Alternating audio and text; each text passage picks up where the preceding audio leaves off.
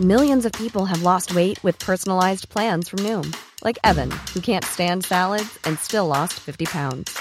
Salads, generally, for most people, are the easy button, right? For me, that wasn't an option. I never really was a salad guy. That's just not who I am. But Noom worked for me. Get your personalized plan today at Noom.com. Real Noom user compensated to provide their story. In four weeks, the typical Noom user can expect to lose one to two pounds per week. Individual results may vary. Here's a cool fact a crocodile can't stick out its tongue. Another cool fact you can get short term health insurance for a month or just under a year in some states. United Healthcare short term insurance plans are designed for people who are between jobs, coming off their parents' plan, or turning a side hustle into a full time gig. Underwritten by Golden Rule Insurance Company, they offer flexible, budget friendly coverage with access to a nationwide network of doctors and hospitals. Get more cool facts about United Healthcare short term plans at uh1.com. Ready to pop the question? The jewelers at BlueNile.com have got sparkle down to a science with beautiful lab grown diamonds worthy of your most brilliant moments. Their lab grown diamonds are independently graded and guaranteed identical to natural diamonds, and they're ready to ship to your door. Go to BlueNile.com and use promo code LISTEN to get $50 off your purchase of $500 or more. That's code LISTEN at BlueNile.com for $50 off. BlueNile.com code LISTEN. Palmemordet. Misstänkta vittnen. Ja, idag ska vi granska två stycken vittnen till utöver Skandiamannen. Men idag har jag också med mig en gäst. Erik Engström. Hej Erik! Hej då! Ja, och du vill alltså inte kallas privatspanare? Nej, jag vill väl inte riktigt göra det för att eh, i, eh, det har en ganska dålig klang, tycker jag. Har redan ifrån början. De här jädra privatspanarna som man ser på de här båtkryssningen som de tog fram och allting sånt. Och, eh, både Holmér och eh, Alubro har pratat illa om privatspanare. Så det vill jag inte säga, utan jag är en eh, synnerligen omåttligt intresserad utav Palmemordet. Det är ungefär som jag då helt enkelt. Ja, jag tror vi delar det. Ja. Ja, och du är med här för du har imponerat på mig väldigt mycket med din detaljkunskap. Tack så mycket. Du verkar kunna hålla extrema mängder fakta i huvudet. Ja, det är så jag tänker mig att jag skriver inte ner saker och ting allt för mycket. Utan jag försöker hålla det i skallen för då slipper man leta efter information på papper. Om man ska ha ihop olika saker. Och då fick du det här otacksamma ämnet av mig. Så jag tänkte innan vi går in på ämnet så kan vi prata lite om din erfarenhet av Palmemordet. När blev du intresserad av mysteriet? Ehm, Jag tror att jag blev det ganska så snabbt blev jag intresserad redan eh, när... Ja, alltså, ungefär när Holmér fick kicken. Ja, man anade att någonting var fel. Ja, fick kicken eller gick, ja, mm, han fick ju kicken. Kan man väl ungefär säga. I mars, an, ska se, jag kommer ihåg här att det Ja, det stämmer nog. Mars 87. 2 mars 87 va? Han var där, han var inne i det ett år och två dagar. Ja, och spännande ett år och två dagar som vi ska göra flera avsnitt om. Bara Ja, om Mers utredning. Det förstår jag mycket väl. Han gillade kurder kan vi säga kort. Ja, så kan man ju lugnt beskriva det. Ehm, ja, jag började bli intresserad för jag tyckte vad är det som inte stämmer? Det är någonting som inte är rätt i det här överhuvudtaget. Det är, eh, och vad gör Holmér och vad, vad leder det? Det leder ingenstans. Därför började jag bli intresserad av det. Men sen så tilltog det mer och mer till att ta, börja ta upp lite tid. Eh, mer för mig runt 90. Ja. Någonting sånt. Eh, en intressant sak bara för att ta upp här var att jag var, eh, mitt alibi, jag var i Österrike. Det är ett bra alibi. Ja, det var ett bra alibi. Eh, Det fanns tydligen fler utredningar som hade... Nej, men jag eh, var i Österrike och det intressanta med det här var i Bagerstein att vi på ett eh, diskotek där, jag var 19, 18, 18 var jag, skulle bli 19. Ehm, fick reda på det här ungefär en kvart i ett, tror jag. Kvart i ett. Det är. Och det är alltså en och en halv... Nej, en timme och en kvart innan de kom ut på radion. För det kom ut vid två på radion Oj. i Sverige. Men det var ju för att eh, TT, eh, deras printer, eh, inte hade fungerat där Staffan Schmidt satt vid radion. Så vi visste om det här bra tid innan. Det kom det en person, en reseledare, kom och eh, avbröt en eh, kille i discobåset. Och sa att eh, svenska statsministern är skjuten. Jag tror att det var kvart i, eller om det var kvart över, men jag tror att det var 00.45 ungefär. Och då visste man att han var död? då? Eh, nej, det var nog bara skjuten. Hörde då. Tror jag. Eh, jag är inte riktigt säker på vad det... Eh, för att det började pratas direkt. Så fulla tonåringar i Österrike fick reda på det före allmänheten i Sverige. Ja, Det är ju ganska fascinerande. det är fascinerande för det visste ju eh, eh, många media. I Tyskland var de ju snabbt ute med det här. Ja. Det här kommer då ifrån Tyskland, i det här Österrike då. Så det var väl... Redan deras kanaler var ute snabbt. Norge var ute snabbt. Vet jag. Och England var ute snabbt. För det var ju en från England som ringde in sen hans eh, kompis på en svensk radiostation i England som... Eh, det heter BBC Sweden tror jag, eller någonting sånt där Okej. som ringde in till Staffan Schmidt till slut och han litade på den här personen. Staffan Schmidt var alltså den som satt eh, och har en nattradiopratare Just det. i radion. Eh, så att eh, där ringde en ifrån, ja en svensk, en, en svensk eh, radiostation som utgick från England i alla fall. Just det. Som ringde in till han så att eh, det hade snappats upp nästan överallt förutom i Sverige. Det kan man höra Staffan själv berätta om på P3 Dokumentär. Väldigt Ja, exakt. Precis. Hans upplevelser där. Eh, Ja, och sen har du grottat i utredningen sen dess. Ja, eh, det har jag väl gjort. Läst mycket böcker och eh, från början var det väl bara läsa böcker i och med att inte internet fanns, så att säga, förrän, eh, och klokt ute runt millennieskiftet var det väl internet kom riktigt klokt med att börja diskuteras ute och börja skrivas om mordet. Jag såg faktiskt en diskussion från de här REC eh, Newsgroups som var från 86. För att, men det var inte många som hade tillgång till dem då. Men det fanns en, eh, en Palme-diskussion på nätet redan, Ja. redan sommaren 86. Se där. Ja, det var intressant. Om det inte är daterat. Nej, men... eh, Men det var bara riktiga datanördar som hade tillgång. Ja, mm, så var det väl. Ehm, nej, men sen så är det till... ehm, ja, det har tilltagit under hela tiden. Blir ehm, nu de senaste tio åren så har det... Jag, jag tar pauser ibland, det måste jag säga. Ja, men det, det gör man från alla sina hobbys. Ja, därför jag är inte jag också är oerhört musikidiot. så att säga. Där tar jag aldrig hobby. Nej, eller tar jag aldrig pauser från hobbyn så att säga. Men härifrån måste man göra det ibland för att eh, hämta...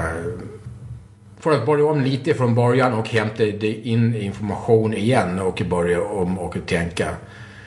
Eh, så man inte bara är inne i någonting allt på hela tiden. Utan man måste ta en paus och sen så börja om lite från början, hämta in samma information som man hade tidigare. För att se, har jag någonting jag har missat eller inte? Var det 30-årsdagen som fick fart på det igen eller? Nej, jo, nej, det är långt innan. Det var runt 20-årsdagen eller någonting som fick fart på mig. Men sen har det varit de senaste åren, just där nu på Facebook med eh, de diskussionsgrupperna som finns. Palmerummet och Studio Palmemordet. Just det. Ja, rekommenderas. Rekommenderas varmt, ja. Och där var jag i början, eh, jag satt och eh, såg mest på vad andra skrev. Sen innan jag började lägga mig i ganska mycket. Ja, är, och nu är jag en av de som eh, är mest aktiv, tror jag. ja, väldigt sakliga och bra inlägg. tack för säga. Eh, Så har du själv någon teori om Palmemordet? Teori, alltså jag har ingen färdig teori på så sätt att den är från början till slut. Utan jag har bara... Jag arbetar så här mest i min skalle. Det är med frågeställningar. Och sen så leder frågeställningarna till någonting som kan påbörjas till en teori. Så att jag börjar inte med teori, sen så arbetar jag med eh, nedåt så att säga. Utan jag börjar inifrån och arbetar med utåt. Ja, det låter sunt. Och eh, därför, eh, ja, vad jag tror eh, ligger bakom det, det är en sak, men det är... Sen får man kalla det teorier, men en teori anser jag att den ska vara byggd ganska så mycket från början till slut. Det är inte min. All right, vart lutar du åt då? Inhemskt arbete. Sverige. Ja. Leda in i statsapparaten, tror jag. Förgrening där mellan eh, människor som har kommit fram till samma sak med att Palme är obekväm. Så att eh, statsapparaten, ja, det innebär ju polis, militär, eh, politik, näringsliv. För att eh, sammanfatta det. Ja. Och det, och det är ju och eh, prominenta människor inom de som sitter som lite mer högdjur, om man säger så. Eh, de känner varandra inom de här kretsarna. Ja. De går på samma party och eh, käkar snittar och eh, dricker champagne. Liksom. Så att de, eh, de är bekanta, Stockholm är inte sådana så, de är bekanta med varandra och det är därifrån kan det nog ha börjat tror jag, att man börjar prata. Så tror jag att det har kommit till tanke till handling. Det låter som att jag måste be dig komma tillbaka när vi kommer till mer konspirationsaktiga avsnitt. Kanske det kanske jag. Men idag ska vi prata om två stycken vittnen. Ett som vi har tagit upp förut. Och ett som, vi väl, som jag väldigt avsiktligt inte har tagit upp förut. Som folk kanske har saknat i ögonvittnesavsnitten. Men det beror på att han ljuger som en häst. Och det är vittnet Alf L. Och Alf L har saker och ting att berätta om Palmemordet då. Han förhörs första gången den 13 april. Det vill säga så sent efter mordet att han har kunnat läsa tidningarna väldigt väl. Det stämmer bra ja. Mm. Och då tänkte jag att vi inte ska läsa förhörsprotokoll den här gången utan vi ska bara sammanfatta ungefär vad, vad Alf pratar om. Då. Vad säger han att han har varit med om här? Han säger ifrån början, om jag eh, har rätt här, att... Alltså det tog ju 14 dagar innan han kom till polisen och sa det här. Ja, jag anmäler efter 14 Det här är ju sex veckor efteråt. Nej, just det. Just jag anmälde jag. 14 och sen så tog det ungefär sju veckor innan han kom till polisen. Så var det. Even when we're on a budget, we still deserve nice things. Quince is a place to scoop up stunning high-end goods for 50 to 80% less than similar brands. They have buttery soft cashmere sweaters starting at $50, luxurious Italian leather bags, and so much more. Plus, Quince only works with factories that use safe, ethical, and responsible manufacturing. Get the high-end goods you'll love without the high price tag with Quince. Go to quince.com slash style for free shipping and 365-day returns. If you thought the only way to get a more defined jawline with natural looking results was through surgery, think again. Juvederm Volux XC is a non surgical injectable gel filler that improves moderate to severe loss of jawline definition and can help you achieve natural looking results with little downtime. Even better, this improved definition lasts up to one year with optimal treatment. No maintenance required. Improve jawline definition for a smooth, sculpted look with Juvederm Volux XC. For important safety information and to find a licensed specialist, visit juvederm.com. That's J U V E D E R M.com. Not for people with severe allergic reactions, allergies to lidocaine, or the proteins used in Juvederm. Common side effects include injection site redness, swelling, pain, tenderness, firmness, lumps, bumps, bruising, discoloration, or itching. There's a risk of unintentional injection into a blood vessel, which can cause vision abnormalities, blindness, stroke, temporary scabs, or scarring. Talk to a licensed specialist to find out if it's right for you. I'm Sandra, and I'm just the professional your small business was looking for. But you didn't hire me because you didn't use LinkedIn jobs. LinkedIn has professionals you can't find anywhere else, including those who aren't actively looking for a new job but might be open to the perfect role, like me. In a given month, over 70% of LinkedIn users don't visit other leading job sites. So if you're not looking on LinkedIn, you'll miss out on great candidates like Sandra. Start hiring professionals like a professional. Post your free job on linkedin.com/people slash people today. Just det, det är 13, feb... 13 april va? 13 april ja. Han förhörs eh, av någon som heter Åkerlind. Och där står det att Alf är sjukvårdsbiträde. Just precis. I Stureby sjukhus i Enskede. Ja. Och ja, vad säger han sig göra då? Han... Eh, ja. Första gången ser han ute och går. Han gillar att promenera. Jag tror att han är sjukskriven här. han är sjukskriven, ja. Han, hans rygg. Han har ryggproblem tydligen. Ja.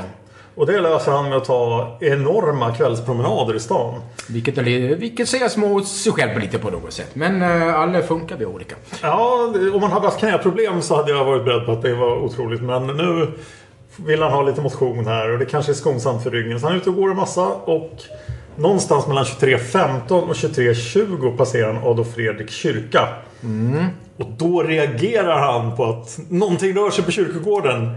Någonting får hans uppmärksamhet där med någon kvist som eh, går av bland annat. Ja, det är ninjor på kyrkogården. Ja. Eh, det får han väl till att det är någon där, ja. Just det. Och kyrkogården är alltså Adolf Fredriks kyrka, som vi pratade om, nästan mitt emot målplatsen. Precis, och det är mittemot korvkiosken där Jubisa sitter och ser paret Palme. I stort sett, ja. Och eh, här ser ju då också strax innan Alf passerar Adolf Fredriks kyrka så möter han människor vid en korvkiosk då. Och där ser han... Nej, han ser lite människor bara. Han märker inte något speciellt. Han uppger sitt eget signalement här. Ja, Vilket ju fler vittnen borde ha gjort. Och Alfs signalement är intressant. det är det verkligen, ja. Ja, ska du läsa upp det? Ja, du sitter och vet det där så kan du göra det. Du, Okej. ja, gör det du. Jag hittar inte här just. Alf är 175 cm lång. Har ordinär kroppsbyggnad. Barhuvad sandréfärgat hår. Glasögon med smala bågar. Mörkblå täckjacka ner över baken. Mörka jeans, svarta skor. Och glasögonen har smala bågar. Det vill säga Alf passar väldigt dåligt in på att vara gärningsmannen. Men fantastiskt bra för någonting annat intressant här. Grandman. Ja, han ser alltså ut precis som grannmannen. Eller är grandmannen eller en utav grandmännen. Ja, ett av signalementen från Grand. Den som jag, eh, om jag kommer ihåg rätt, eh, det är det som Mårten säger va? Passar. Eh, ja, jag får hänvisa till grannavsnitten. Men det är flera som pratar om en, en lite kortare grannman med glasögon. Precis. Eh, och det här var ju intressant. Och så han blir kallad en gång till. Han får prata med Lars Jonsson den 28 april. Två veckor senare ja. Ja, två veckor senare. Och då utökas berättelsen väsentligt. Han går på den här promenaden. Han hejar till vid kyrkogården. Det är där han hör grenen. Ja. Förut var det bara någonting som fick honom att haja till, tror jag. Och sen ser han... Ja, där uppger han i sitt andra förhör att eh, han går eh, norrut på den västra sidan utav Sveavägen. Och helt plötsligt nu så säger han att han ser makarna Palme. Det känns ju som han borde ha nämnt i första förhöret. kanske. Man tycker ju kanske att det vore ganska lämpligt att ta upp då. I och med att han vet ju varför. eh, Han har ju själv kommit ifrån början eh, med eh, sitt eget tips. Så att säga. Det var han själv. Det var inte polisen som kontaktade han initialt utan det var han själv som kontaktade polisen. Och då borde man kanske tagit upp det direkt tycker man. Det tycker man absolut. För att han, han är ju inte där för att han har sett någon... Ja, att han har sett någon eh, rycka väskan av någon annan. Utan han är ju där för, på grund av Palmemordet. Va? Ehm. Och här, här lurade Alf, Alf mig för att han ser paret Palme stå och prata med ett yngre par. Och det är alltså Mårten och Ingrid. det är Mårten Ingrid, Och ja. Mårten och Ingrid går, på, går bort på Kammakargatan. Och det är ju helt fel för vi vet ju att Mårten och Ingrid gick norrut på Sveavägen. Och jag trodde länge att de faktiskt hade gått på Kammakargatan. Jaså? Ja. För att jag hade inte fattat att Alf var en lögnhals. Nej, och det hade väl inte utredningen gjort än där heller så att säga. Nej, verkligen inte. Så nu blir de liksom oj, det här är ju någon som har sett Palme. Och då är ju frågan om Palme var förföljd här eller inte. Ja, ehm, vad han ju vill säga här ifrån början är att ehm, han letar efter, som så många som har sprungit på eh, Porre Palme, så eh, kollar han efter livvakter. Ja, Det ser han inte. Ehm, vad säger han om att, ehm, om att det är någon som förföljer dem? ja han hittar ju en kille som går bakom dem. Och det här känns ju nu i efterhand kan man konstatera han har ju bara läst Jubisas vittnesmål. Han vet ju att det går den här mannen som ser ut som en bonddräng går bakom paret Palme förbi korvkiosken. Så han beskriver i princip samma person fast väsentligt mer ingående än vad Jubisa gör. Ja.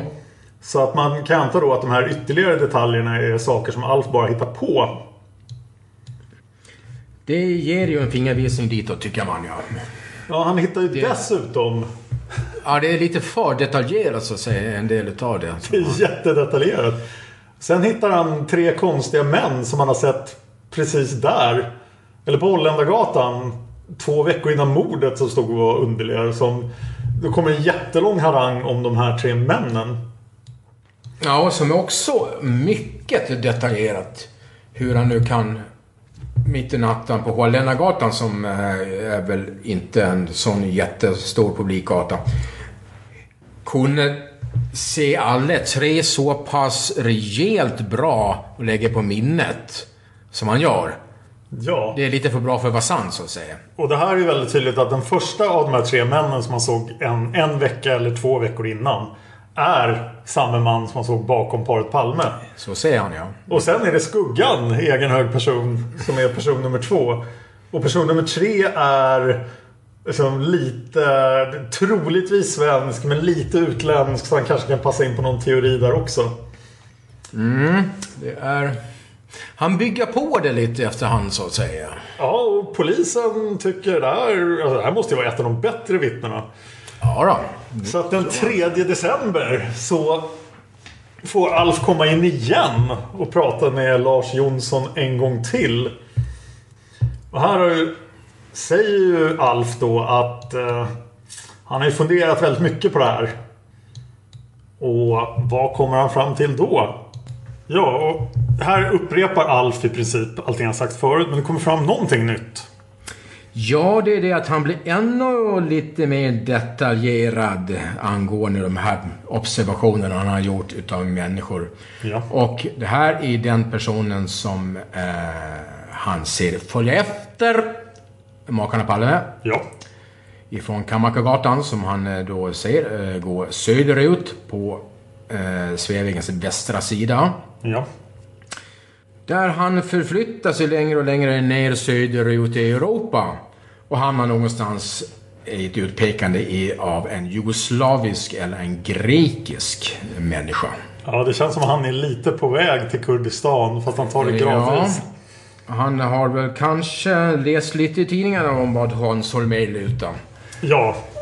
Känns ju lite som att eh, han har plockat lite information därifrån. Sen frågar polisen Alf då, men varför kom du först så sent? Först den 13 april och berättade det här för oss. Ja, då säger han så här att... Eh, som förklaring till det. Att... Eh, att han inte visste att han hade något utav värde att tillföra. Va? Och då kan man fråga sig varför kontaktade han då någon ifrån början överhuvudtaget? Ifall han ansåg att han inte hade någonting att tillföra. Ja, han är ju ett jätteviktigt vittne i det här laget. Ja, han har sett ju massor. mycket. Som att han har sett någon följa efter Palme men inte anser det var viktigt. Ja, han är ju ett vittne, ett vittne på samma nivå som Jubisa eller Mårten Palme eller... Men att helt plötsligt inte ser sig själv vara speciellt viktig. Utan... Eh, ja, Han är rädd också. han är rädd. Han är... Eh, ja, att eh, han ska kanske då behöva vittna i sammanhanget eh, i en eventuell rättegång. Och rädd för sitt liv. Vad kan hända så om man blandas in i leken? Så att säga. Mm, ungefär så. Som eh, flera andra har skrivit som har kommit in lite senare med sina saker. Och här i slutet av förhöret så kommer Solveig Riberdal in, chefsåklagaren.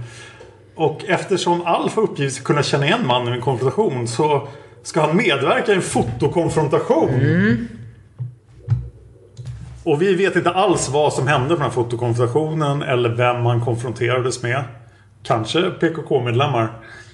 Men nästa dokumenterade förhör som har släppts med Alf är från den 9 oktober 1987. Med eh, Paul Johansson som sköter förhöret. Och då har det tydligen framkommit via en artikel i Aftonbladet att Alf har kommit med ytterligare detaljer om mordet. Och här berättar Alf nya saker som han har varit med om under 87. Ja, det gör han. han eh, årsdagen, alltså den 28 februari 1987, så eh, gör han som så många andra gör, att han befinner sig vid mordplatsen. Han går till och med med tåg från Folkets hus Han gör till och med det. En, eh, landar vid eh, mordplatsen och förmodligen graven också. Ja. Slutändan skulle tippa på. Eh, här observerar han den personen som han har sett tidigare på mord, eh, mordkvällen och uppfattar som eh, kanske en eventuell gärningsman. Ja. Eh, den personen ser han vid mordplatsen. ja. Och eh, då ska vi alltså lägga till att det var då 28 februari. Sju och en halv månad tidigare. Sju och en halv månad innan det här kom. Så det är helt plötsligt är inte det så vansinnigt viktigt för han att lämna in heller tycker han. Vilket man kan ju ställa lite frågor om eh, när kom han på att det var så här. Ja, det är frågan vad han vill att polisen ska göra med den här uppgiften också. För det är ju svårt att liksom utreda någonting. Titta på bilder kanske från ettårsdagen. Ja, det, där vet vi faktiskt att de eh, fotograferar. Just det, det gjorde de ju. Ja. Eh, och sen eh, får Alf vara i fred från Palmeutredningen då. Kanske mot sin vilja. Eller så finns det förhör som vi inte känner till. Men nästa vi känner till är från den 16 februari 1989. För då är Alf kallad till en till konfrontation. Men innan han får gå på konfrontationen så lämnar han ett brev till kriminalinspektör Lars Hamrén. Och i det brevet står det saker. Ja, Ja. här är brevet. Brevet eh, som han då lämnade var, står det så här. Eh, har jag rätt här? Eh, detta skrivs innan... Konf- jag läser till. Ja. Detta skrivs innan... Eh, så, bra stavat. Konfrontationen skriver han faktiskt. Eh, som äger rum torsdagen 16 februari 1989 Polishuset på Kungsholmen. Eh, det var samma person, eh, så här skriver han alltså. Det var samma person som jag mötte vid bion Grand. Som eh, avlossade skottet på Sveavägen, Tunnelgatan 28 februari 1986. Varför jag ej eh, talat om detta. Ja, okej. Eh, för nu är bland annat när jag såg mordet blev jag livrädd och trodde att det var eh, terrorister som låg bakom mordet. Jag tänkte först främst på min egen säkerhet. Det var alltså det brevet som han lämnade till tidningen, va? Till, var det till Aftonbladet? Han lämnade till eh, kriminalinspektör Hamrén. Jo, så var det också. Innan Så- konfrontationen. Jag gillar formuleringen så här. Det var bland annat att när jag såg mordet Ja. blev jag livrädd. Så nu intygar då Alf att det här är gärningsmannen. Ja. Och att han faktiskt har bevittnat mordet. Ja, och sen ska vi kanske... Ja, det börjar först har vi konfrontationen här. Nej, han blir förhörd på grund av det här. Han blir tillfrågad om liksom, va? Vadå? Jo, det var gärningsmannen. Och sen spårar det fullständigt då. Det är ett förhör 22 februari 89. Där då Lars börjar... Han har pratat med Lars Borgnäs vid ett flertal tillfällen. Han knöt kontakt med honom december 87. För att vara med i kanalen. Och det här har Borgnäs reflekterat över senare, eller hur? I program. Trodde Lars Borgnäs på Alf? Ja, det gjorde han i början. eh, För att han pratade ganska mycket med Alf. Ja. Så att eh, han eh, ansåg att Alf Lind var tillförlitlig. Det är ju frågan hur han kunde dra den slutsatsen. Ja, det... Han vet väl kanske lite annat än vad som står i de förhören vi läser. Det är ju faktiskt möjligt. Ja. Så det är inte helt omöjligt att det kommer fram någonting annat där.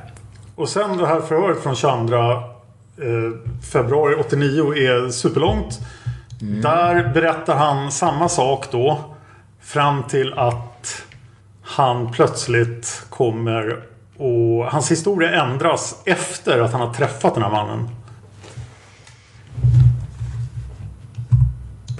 Och nu kommer det fram att Alf har, efter att ha sett den här mannen som han uppfattade vara äcklig, det är ett citat från förhöret, eh, så har han gått runt Adolf Fredriks kyrka och kommit tillbaka till Sveavägen för att se att ingenting hemskt händer paret Palme. Och då ser han gärningsmannen stå och hänga vid Dekorima-hörnet. Och paret Palme var på väg rakt emot dem. Och så ser han mordet! Och det har han inte nämnt förut. Det har han aldrig vågat sagt tidigare. Nej, och ja, han ser att Palme och gärningsmannen tilltalar varandra. Mm, till och med det. Och han ser Skandiamannen bakom paret Palme. Han observerar helt plötsligt hur mycket som helst. Ja, han har hur som helst att berätta.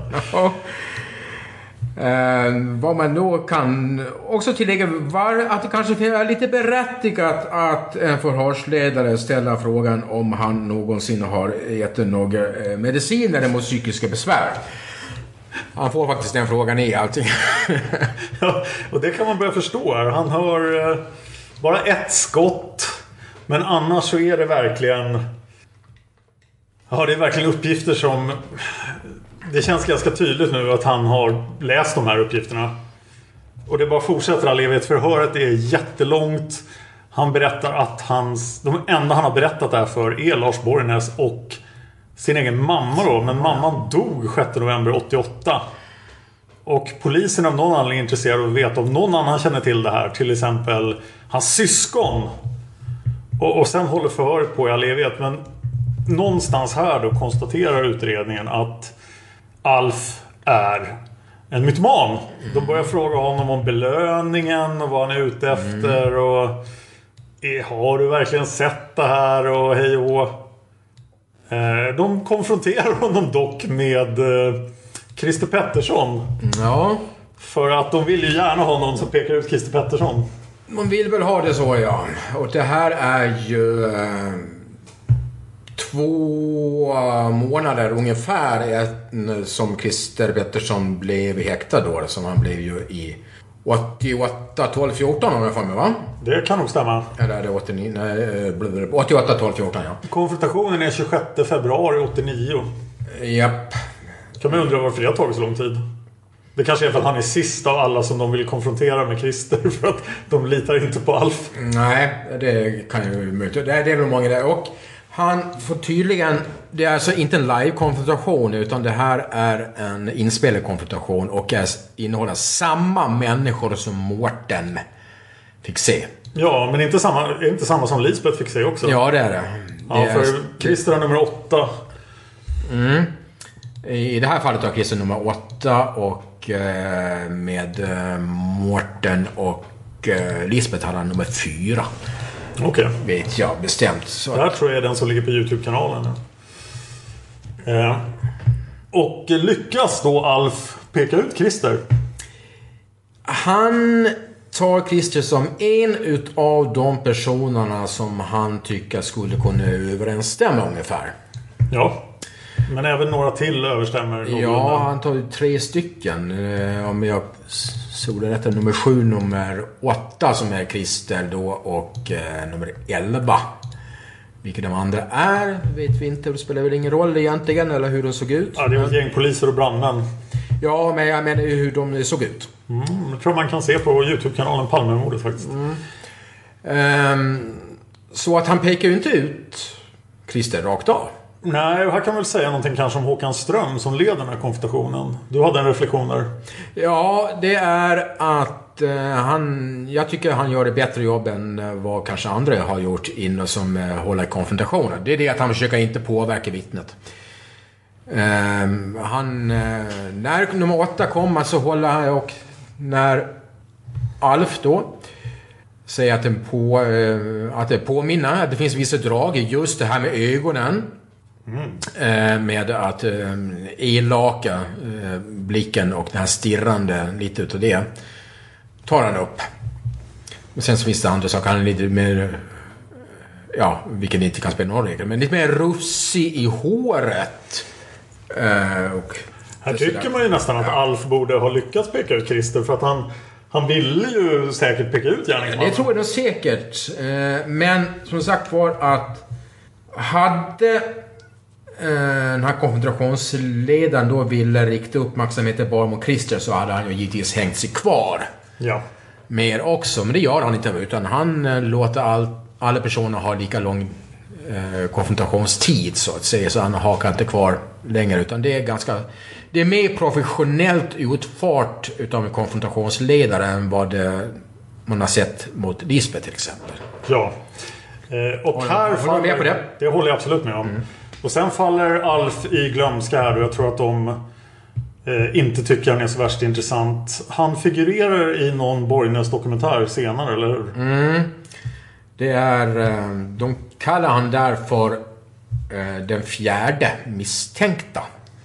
Vet jag. Och det är någon gång i början på 90-talet då? Ja, jag tror, att- jag tror att det är 94. Jag är inte säker. Jag tror att det är det. Eh, jag tror att det sändes 96, men att det skulle då vara 94. Eller om jag kommer ihåg det, det 92. Men eh, för det var ett eh, stort program som sändes, eller i flera omgångar som sändes 94 och som sändes 96 utav Ja. Borgnäs och Brasko. Jag kommer inte riktigt ihåg vilket. Jag Då- tror att det var 94 då. För 94 händer det saker med stackars Alf. För att då börjar Palmeutredningen titta i gärningsmannaprofilen. Och så börjar de tänka, okej, enstöringar som bor i närheten av mordplatsen då för Alf bor på Dalagatan om jag inte har fel. Ja, i granne med Sabbatsberg sjukhus faktiskt. Oj, och det är ju relativt nära mordplatsen då. Och sen då så säger gärningsmannaprofilen att folk som har nästlat sig in i utredningen. Och det här leder då till att person nummer ett i avsnittet om 86 misstänkta från gärningsmannaprofilen är Alf. Och då säger Palmeutredningen följande. Nu upprepar jag saker jag redan sagt i podden. Men Okej. Person nummer ett. Avvikande man som lämnat uppgifter till utredningen. Och han får då bokstavskombinationen GA. Precis som att Christer A är GH. I april 1986 kontaktade GA polisen. Han berättade att han hade sett Olof och Lisbeth Palme på mordkvällen. I samband med det, när han hade passerat Adolf Fredrik kyrka, hade han hört något som gjorde att han hajade till. I ett förhör 1989 ändrade han sina uppgifter och berättade att han hade sett grannmannen, efterföljaren och själva mordet. Han deltog vid en konfrontation med Christer Pettersson men kunde inte peka ut någon.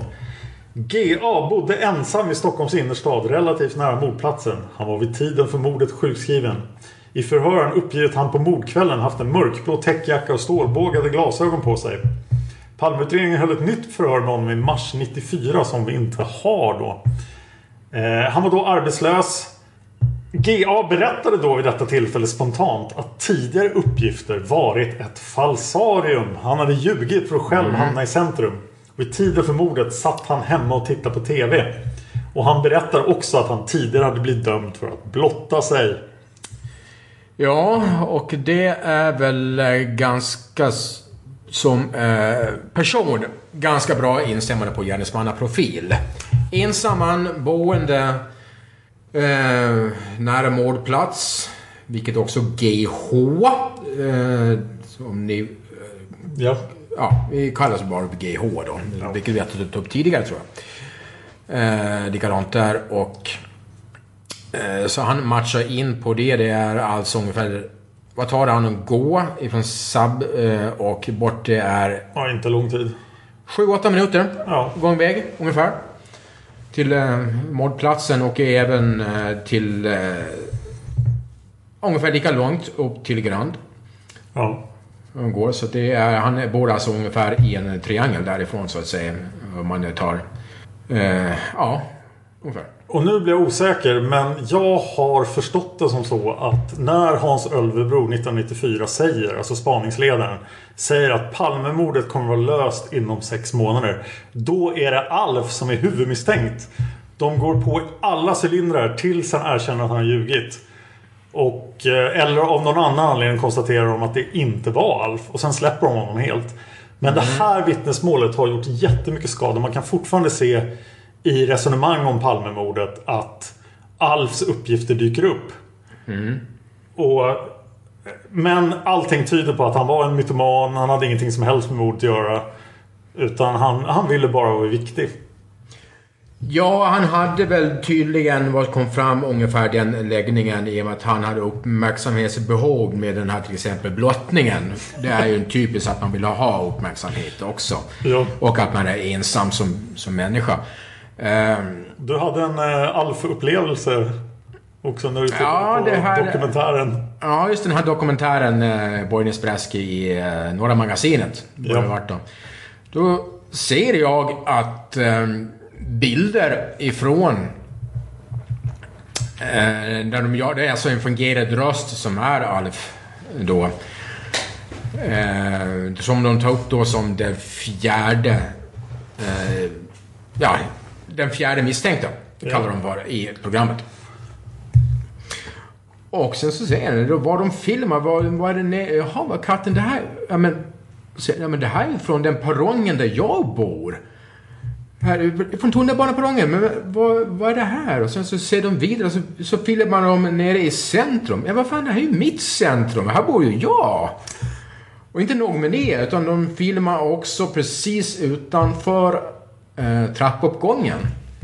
Eh, som är den trappuppgången där Lennart Hård från eh, Kriminalreporter eh, Expressen var, va? Ja. Väl, väldigt pigg på Christer Pettersson som gärningsman. Mycket. Att han satt och väntade eh, i just i den trappuppgången. Och då säger jag, ja men katten vad det här är bekant. Ja, det råkar nämligen vara exakt den gatan jag bor på. Tre dörrar bort. Jag behöver kanske inte säga exakt vart det är, men det ligger i en sked åtminstone. Ganska utpekande mot Alf. Alltså, med, Ganska utpekande mot Alf tycker man. Att de visar liksom precis var han bor. Ja, det är det, eh, det är definitivt. Det hade man ju inte behövt göra när man hade bara, Man hade ju med Lennart Hård där också, men kan ju kanske bara låta han... Eh, eh, ja, få, sitta i trappuppgången utan att visa exakt vart han bodde. Jag tyckte det var kanske lite... I och med att det är... Den adressen finns nämligen inte med något förhör. Utan Nej. han har flyttat. Dalagatan så flyttade han till annanstans i en skede och sen så flyttade han till det här stället som jag nu då råkade se bara.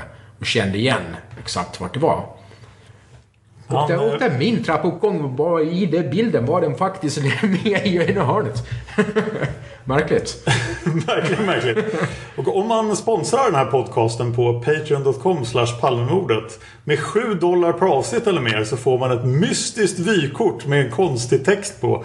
Där det står att man måste kontakta Enskedemannen omedelbart. Då är frågan om Alf bodde i Enskede när det vykortet skrevs. Nej. Nej, okej då kan vi avfärda det. Jag trodde vi hade löst vem Enskedemannen var. Nej, det är någonting helt annat. Det finns också uppgifter om att Alf senare tog livet av sig. Men de har vi inte bekräftat. De har vi inte bekräftat. Jag råkade bara se det ehm, på... eh, för det är ju en och annan person i det här som har tagit eh, livet av sig. Ibland som GH. Ja, och Skandiamannen. Nej, ja, det har jag redan berättat i podden. Ja, Just det, det skrev han i boken Ja. där, den, det som du läser. Va? precis. Eh, och även eh, nå, polo, polismän. Ja, Bror P till exempel. precis. Och eh, nå- några andra. Eh, så att man får ta det där med lite nypa salt. Jag tror att man gärna vill kanske dramatisera det lite genom att skriva att någon tar livet av sig när det kanske var någonting helt vanligt, normalt bakom. Ja. Så Men, det, det är Alf- inte bekräftat. Alf, om du lever så hör av dig och berätta att du lever. Eh, sista fråga till dig i det här ärendet. Du är inte Alf som har bytt namn. Han är 15 år äldre än vad jag är, så det okej. funkar inte. Ja, jag skulle bara kolla. Nu går vi vidare till ett till vittne och när jag skapade det här spåret på Patreon så hade jag läst på massa ställen att folk misstänkte det här vittnet. Men nu kan jag konstatera att uppgifterna är ganska lösa. Så vi kommer att ta upp det här men vi vill påpeka att vi nog inte misstänker det här vittnet. Tror jag. Nej, det gör vi inte. Nej, och vittnet är alltså nyckelvittnet Lars J. Det enda vittne som har bedrivit en personlig kampanj för att få bort sitt efternamn från nätet. Då. Och en av anledningarna att jag använder den här konstruktionen med att bara säga första bokstaven i efternamnet. Lars J, vittnet som går på Luntmakargatan, råkar komma fram till hörnet, Luntmakargatan, Tunnelgatan precis när mordet händer. Han gömmer sig bland barackerna, gärningsmannen springer förbi. Han bestämmer sig modigt för att följa efter. Lars är en 27-årig arkivarie. Och det första som jag hittade på honom då som jag inte har kunnat bekräfta är att han då anländer till Rådmansgatan på kvällen. I samma tunnelbana som makarna Palme. Eh, jag vet att han själv har sagt vid något tillfälle, alltså inte att han har sett makarna Palme, utan rent tidsmässigt så borde det ha rört sig om samma. Jag Ja. vet att han har sagt, men... Nåja, man kanske vill göra det lite eh, bättre än vad det är, visserligen. Ja, i så fall skulle han anlänt till Rådmansgatan. Kanske till och med lagt märke till att paret Palme gick på bion. Han har gått till Tre Backar där han i och för sig kände folk och tydligen gick ofta enligt sin egen uppgift. Eh, Druckit ett glas portvin under kvällen. Ja. Säger att han har gjort. Så han har suttit och väntat på Tre Backar. Tills paret Palme lämnar Grand. Varpå han går parallellt med paret Palme på Luntmakargatan. Så att han kommer fram till Tunnelgatan exakt samtidigt. Visst är det märkligt? Ja, och också då vad gör han där? Är han verkligen på väg? Han nämner ju själv att han kanske ska ta en nattbio. Han kan vara på väg till tunnelbanan. Han kan ha mörkare ärenden i de där skumma kvarteren. Eh, som vi inte ska spekulera om här, men... Det får vara hans privatliv i så fall. Ja. Eh, Och sen då fattar han det här ganska modiga beslutet att springa efter gärningsmannen. Han är där uppe och pillar bland Eh, byggnadsställningarna efter gärningsmannen. Och det är många som Många privatpersoner på nätet som har uttryckt tvivel här. Och vill ha honom som medhjälpare. Han är ju uppenbarligen inte gärningsmannen för han är ganska kort. Och han är alldeles för ung. Ja, det, det, det stämmer bra. Det, han passar inte in helt enkelt. Och eh, man ser ju faktiskt en person springa. Eh, det finns de som har observerat att en person springer efter gärningsmannen. Och då måste det vara någon. Ja. Och han har även observerats på eh, David Bagares gata. Ja, han möter Dalsgård där. Ja, i Dalsgård. I kommissariebilen. Eh, så att eh, han kan inte vara en gärningsman för då stämmer han inte in tidsmässigt. Det går inte ihop. Nej. På något eh, sätt alls egentligen. För då skulle han stå som en gärningsman och helt plötsligt eh, haka sig kvar för fyra minuter på David Bagares gata. Vad står han där och står och tar en cigg eller vad gör han? Liksom? Och folk har klagat på då kommissarie Dalsgård som ju på en ingivelse har gett sig upp. Han vet att någonting har hänt och han bestämmer sig att skära av flyktvägen. Och sen när han väl ser en person där som alltså är Lars J så stoppar han honom inte. Men då har folk även vänt på det här och frågat varför stoppar Lars J inte polisbilen? I det här fallet. Det är en bra fråga måste jag säga. Ehm, jag spontant, ja, jag tror att vi alla hoppar rent spontant skulle definitivt ha stoppat polisbilen. Men samtidigt, vad vet vi i vilken kök han gjorde och kanske polisbilen körde vidare och såg framåt och var i fart. Det kan vi inte heller veta va? Nej. Jag tror att Dalsgård har blivit förhörd om det här väldigt mycket. Varför han inte stoppar polisbilen. Ja, Eller varför han inte stoppar Lars J. Men varför han inte gör det. jag tror inte Lars J har blivit hörd om det så mycket. Nej, det är det.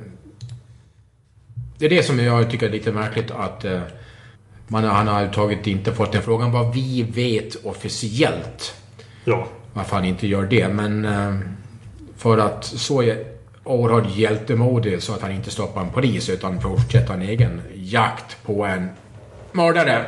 Det känns ju som att hans eh, hjärta för att eh, ja, hitta en gärningsman är kanske lite för stor för honom själv. Om man ska uttrycka sig så. Ja, det är väldigt extremt modigt. Han har också Ja. den här egenskapen att han bor och jobbar i Sollentuna och har sett Christer Pettersson en massa gånger. Mm. Och säger i princip att om han hade om det hade varit Christer Pettersson som sprang förbi honom när han gömdes bakom bracken där så skulle han ha känt igen honom. Ja, det säger han riktigt bestämt när de eh, frågar han om exakt. Var det inte Chris Pettersson? Nej, nej, nej, nej, säger han. Oj. Han känner, nej det sa han klart bestämt. Nej, nej, nej. Han känner jag igen eh, för att eh, springa på nere i centrum i Sollentuna där han sitter med och gör sina småbrott och går in och skäller lite saker och sånt där. Så han känner man till om man bor eh, Sollentuna och handlar sin mat nere i Sollentuna centrum. Ja. Mycket så var det. Så att, eh, där säger han, vilket kanske är lite till förtret för den som frågar. Att han verkligen säger att det är definitivt inte Christer Pettersson. Sen vet jag inte hur mycket jag återgav det här ögonvittnesavsnittet. Men Lars J har ju en beige axelremsväska. Han där också? ja, där han enligt förför... Jag tror den är större än den här väskan som gärningsmannen har. Mm. Men eh, enligt förhöret så förvarar han en grej i den här väskan. Han kan mm. liksom inte berätta vad det är för grej. Det, är, det känns nästan som han avsiktligt trollar i modern mening förhörsledaren. Att han, liksom, det kan vara ett block eller det kan vara någonting annat och förhörsledaren går igång på det. Vad, vad har du i väskan? Eller vad hade du i väskan? Mm. Han, han kan liksom inte berätta det riktigt. Och där får man ju eh, dra kanske sin egen parallell till eh, ja, väskan och inte för att vara elak, men man kan kanske dra några paralleller om man vill med väskan och Malmskillnadsgatan. Så får man ju tänka sig på det. Jag vill inflika att Gunnar Wall har svarat på det här på sin blogg. Ja, okay. Och han har då träffat Lars J. Och pratat med honom och tycker att han är fullständigt pålitlig.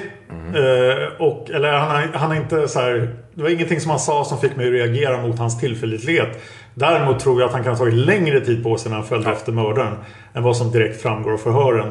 Och det är väl kanske bara naturligt att framhäva sig själv som mer modig. Än vad man är. Det tror jag absolut. Jag tror att det är... Eh, de flesta människorna skulle väl kanske dra det till att det tog kortare tid än vad det egentligen gjorde innan han började springa efter.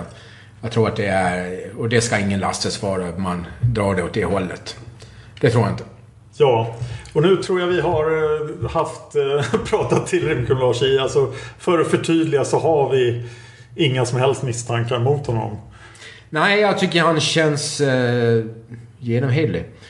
Och eh, tar sitt ansvar. Nej, inte ansvar, men att han vill hjälpa till på så sätt så att han springer efter. Men eh, som sagt var, eh, tror nog att det tar lite längre tid än vad han själv säger. Får man säga någonstans mindre en minut, någonstans med 40 sekunder, en minut. Det är, det är någonstans där han säger va? Ja, något sånt. Eh, strax efter att eh, mördaren har kommit upp för trappan och eh, säger han att han hakar på. Och jag får mig man hade sagt något om 40... Vad var det därifrån? 70 sekunder? Ja, 70 sekunder någonstans där är en rimlig bedömning av hur lång tid det skulle ta för gärningsmannen att ta sig från mordplatsen till trappans krön. Mm. Ehm, och då skulle han ha hakat på då. Det tror jag inte. Jag tror att det tar lite längre tid. Ja. Och, det ska, och det som sagt var, om han säger att det tog kortare tid än vad det egentligen gjorde, så ska han inte klandras för det. Jag, tycker, jag tror att det är en ganska normal sak. Jag tror att de flesta hade kanske hellre eh, skarv nedåt än uppåt tidsmässigt. Eh, jag måste bara inflika en till grej om det här med vad han har i väskan. För en sak han säger till förhörsledaren är så här. Förhörsledaren frågar Har du någonsin haft ett vapen i din väska? Och då säger inte Lars nej. Utan han säger nej om man inte räknar med en kökskniv som vapen. Eh, varit i någon affär och handlat. Och då drar förhörsledaren igång. Jaså, det har du haft förut? Ja, när jag gått från affären där jag köpte kökskniven och till bostaden. Men eh, ja, vi kan nog släppa Lars i. Jag ville ta upp det här ändå för att det är, finns massor av antydningar om Lars I på nätet överallt. Så ni kommer säkert om ni läser på om, om Palmemordet att stöta på det. Ja, och jag ska man... Jag, det är bara tillfällighet att han är där han är. Eh, jag kan inte se det på något annat sätt. Ja, vi ska kanske nämna Sigge Cedergrens bil. Sigge Cedergren är ju... Mm. Vi kommer göra många avsnitt om Sigge Cedergren men Ägaren av Oxen, eh, Christer Petterssons langare boende på Tegnérgatan 16 är på väg från spelklubben Oxen i bil. Och blir då blockerad av en bil. I, på Luntmakargatan, precis hörnet Luntmakargatan, Apelbergsgatan. Ja. Eh, alltså söder om eh, Tunnelgatan. Ja, och han, eh, Sigge hör skotten. Sigge säger sig höra skotten där, ja. Eh, det här är alltså om ni står eh, vid barackerna där Lars Jeppsson skulle stå, alltså mitt på Tunnelgatan. Ja. Eh, så har det i ryggen, och det är en ganska brant, Det är väldigt brant. mycket brant, eh, Precis efter Tunnelgatan blir det jättebrant upp där. ja. Eh, som är alltså baksidan på nästa kvarter, så att säga. Ja. Och det är ingen lång gata upp till Apelbergsgatan. Den där, den är mindre än 100 meter. Den upp där, den... Kanske kan vara 60 meter lång den. Mer än nog inte tror jag. Nej, och står Lars J där och gömmer sig så borde han ju nästan märka den här trafiksituationen som uppstått där. Ja, det finns väl de som eh, tycker det också. Men jag är inte riktigt så säker på att han borde ha gjort det. För att vad som händer är att eh, för det första så att vad har han? Han har väl kanske lite mer fokus på vad som händer Just det, båda bilarna är kanske på Apelbergsgatan. Nej, att eh, den... Sigge Cedergren kom alltså ner ifrån Oxen, det är alltså Malmskillnadsgatan, norrut, kör ner Aperbergsgatan, vilket är den tvärgatan som kommer innan trapporna. Just det. Och kör mot enkelriktat ner Luntmakargatan. Då är det Aperbergsgatan, så tar man direkt in ner höger den ena gatan och då är det Luntmakargatan. Sen så är det en backe ner. Precis, och då kommer man ner till där Lars J står och gömmer sig. Och när eh, Sigge Cedergren kom, eh, han och eh, Pierre, hans chaufför, Ja. eh, kommer körande precis och ska svänga mot enkelriktat på Luntmakargatan så är det en bil. Eh, Är bilen alltså på Luntmakargatan? ja, den är på Luntmakargatan, står parkerad vid Luntmakargatan. Ja. I parkeringsficka i backen upp. Here's a cool fact a crocodile can't stick out its tongue. Another cool fact you can get short term health insurance for a month or just under a year in some states. United Healthcare short term insurance plans are designed for people who are between jobs, coming off their parents' plan, or turning a side hustle into a full time gig. Underwritten by Golden Rule Insurance Company, they offer flexible, budget friendly coverage with access to a nationwide network of doctors and hospitals. Get more cool facts about United Healthcare short term plans at uh1.com. Even on a budget, quality is non-negotiable. That's why Quince is the place to score high-end essentials at 50 to 80% less than similar brands. Get your hands on buttery soft cashmere sweaters from just 60 bucks, Italian leather jackets, and so much more. And the best part about Quince, they exclusively partner with factories committed to safe, ethical, and responsible manufacturing. Elevate your style without the elevated price tag with Quince. Go to quince.com slash upgrade for free shipping and 365-day returns. Hi, I'm Daniel, founder of Pretty Litter. Cats and cat owners deserve better than any old fashioned litter. That's why I teamed up with scientists and veterinarians to create Pretty Litter. Its innovative crystal formula has superior odor control and weighs up to 80% less than clay litter. Pretty Litter even monitors health by changing colors to help detect early signs of potential illness. It's the world's smartest kitty litter. Go to prettylitter.com and use code ACAST for 20% off your first order and a free cat toy. Terms and conditions apply. See site for details. uppåt. Eh, ger sig av därifrån precis när Sigge ska köra ner mot enkelriktat och blockera framfarten. Ja. Ehm, så att Sigge och Pierre får alltså backa upp den, för de har precis kört på Luntmakargatan Ja. i backen ner. Så de får backa upp och upp på Apelbergsgatan runt hörnet bara. Precis runt hörnet. För att kunna släppa, in, äh, släppa ut den bilen som kommer då ifrån parkeringsfickan på Luntmakargatan. Just det. Eh, vilket är, alltså, det här är så högst upp på eh, Luntmakargatan då, i backen. Just det. Så ehm, en gång och sen så står då de där då eh, först, alltså den här bilen kommer ut att blockera en gång. Och sen så när den inte kommer körande ut ifrån Luntmakargatan så eh, tittar de fram runt hörnet igen då, Pierre och eh, Sigge. Ja. Och börjar köra ner då. De tänker, ja men då parkerar de kanske om bilen då. då. Ja, vi försöker igen. Vi försöker igen. Och då kommer bilen ut igen och blockerar. Ja. Och den här gången så får de backa igen runt hörnet. Och den här gången så kör den här bilen iväg. Eh, kommer just inte ihåg. Jag tror att det är en vit Volvo. Ja, och enligt Hans Ölvebro är föraren av Volvon eh, identifierad. Identifierad. Men eh, Hans Ölvebro aldrig sagt när det hände. Och Nej. som ni hörde i Roger Östlund-avsnittet så anses ju Sigge Cedergren vara hemma vid mordet. Eller fem minuter innan mordet. Ja, i och med att Roger Östlund enligt deras eh, telefonavlyssning eh, mot Sigge Cedergren, vilket ju Knacksbarn hade, Ja, så har Roger Östlund ringt eh, ja fem minuter tidigare. Ja, 23.15. Mellan Precis. 23.15 till 23.21 Oj. är det Ja. taget eh, samtalet med Sigge och så ska Sigge vara hemma. Det här är lite omstritt om det, den tiden stämmer. Minst den- sagt. Minst sagt för att eh, det protokollet ser inte riktigt, riktigt helt okej ut. Nej, och det ska vi prata mer om senare i Christer Pettersson-avsnitten. Så det kan vi lämna nu. Men, Ja. eh, de, i och med att vi tog upp det här, just den här tiden, så måste jag ju klämma... Hur får man ta ihop de här tiderna? Ska jag avsluta med den? Ja, det kan du. Eh, att då Sigge Cedergren säger alltså själv att han eh, med den här bilen på Luntmakargatan. Eh, när han står där så har han två skott. Vilket innebär att det här då ska vara klockan 23.21 som den här bilen på Luntmakargatan ska ha blockerat. 23.20, 23.21 i och med att han har skotten. Men då funkar ju inte det för då ska han ju enligt telefonloggan varit hemma och pratat med Roger Östlund. Precis. Så det är därför det är... Vem tror man på? Tror man på Sigge?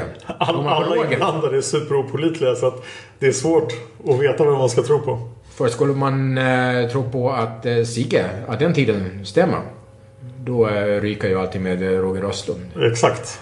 Och tror man på Roger Östlund, ja, då eh, ljuger ju Sigge. Ja, då är Sigge verkligen inte där vid mordtillfället. Men eh, som sagt var, Hans Ölvebro har alltså sagt att den incidenten har hänt.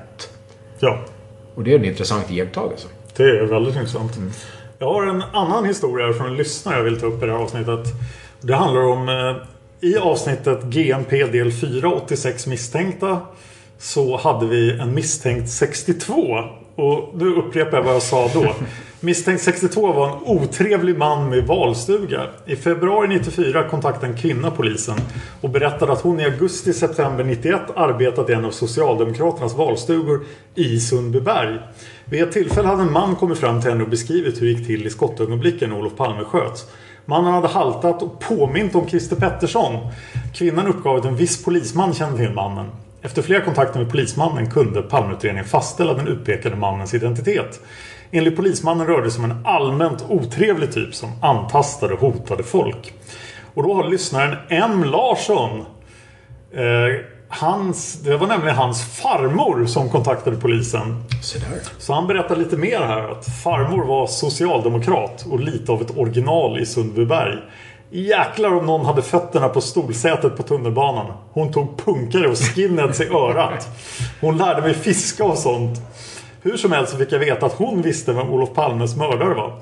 Det var mycket mer raffinerat än det står i gärningsmannaprofilen.